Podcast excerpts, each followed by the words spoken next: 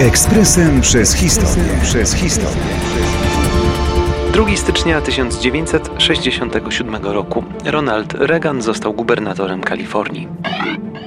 W wyborach na fotel gubernatora Kalifornii Reagan, były aktor i dziennikarz telewizyjny, zdobył ponad 57% głosów. Nie było to może zwycięstwo oszałamiające pod względem siły mandatu, ale było dowodem determinacji człowieka, któremu mało kto wróżył karierę polityczną. Szedł do władzy pod hasłem zmniejszania podatków, ale wsławił się czymś zgoła innym zmniejszaniem wydatków stanowych, przede wszystkim na oświatę, co wzbudziło zrozumiałe kontrowersje. Reagan wszedł w otwarty konflikt z rektorem Uniwersytetu w Kalifornii Clarkiem Kerem, usuwając go bezceremonialnie ze stanowiska, jednocześnie windując opłaty za naukę na uczelni. Nie ma co ukrywać, że Reagan widział w społeczności uniwersyteckiej raczej zagrożenie niż kapitał.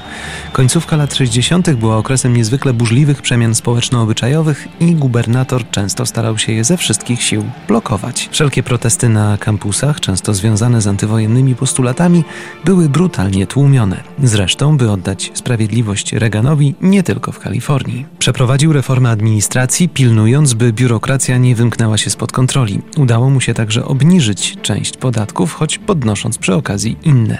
W 1972 roku wygrał walkę o fotel gubernatora na drugą kadencję. Cztery lata później nie ubiegał się już o trzecią. Miał na oku najważniejszy urząd w państwie. Wtedy jednak nominację otrzymał Gerald Ford. Na skutek wielu zawirowań politycznych w roku 80 to właśnie Reagan stał się głównym kontrkandydatem Jimmy'ego Cartera, który walczył o reelekcję. Zarówno w głosowaniu powszechnym, jak i elektorskim Carter znacznie przegrał z Reaganem, który został zaprzysiężony na prezydenta USA 20 stycznia 1981 roku. Ekspresem przez historię. Przez historię.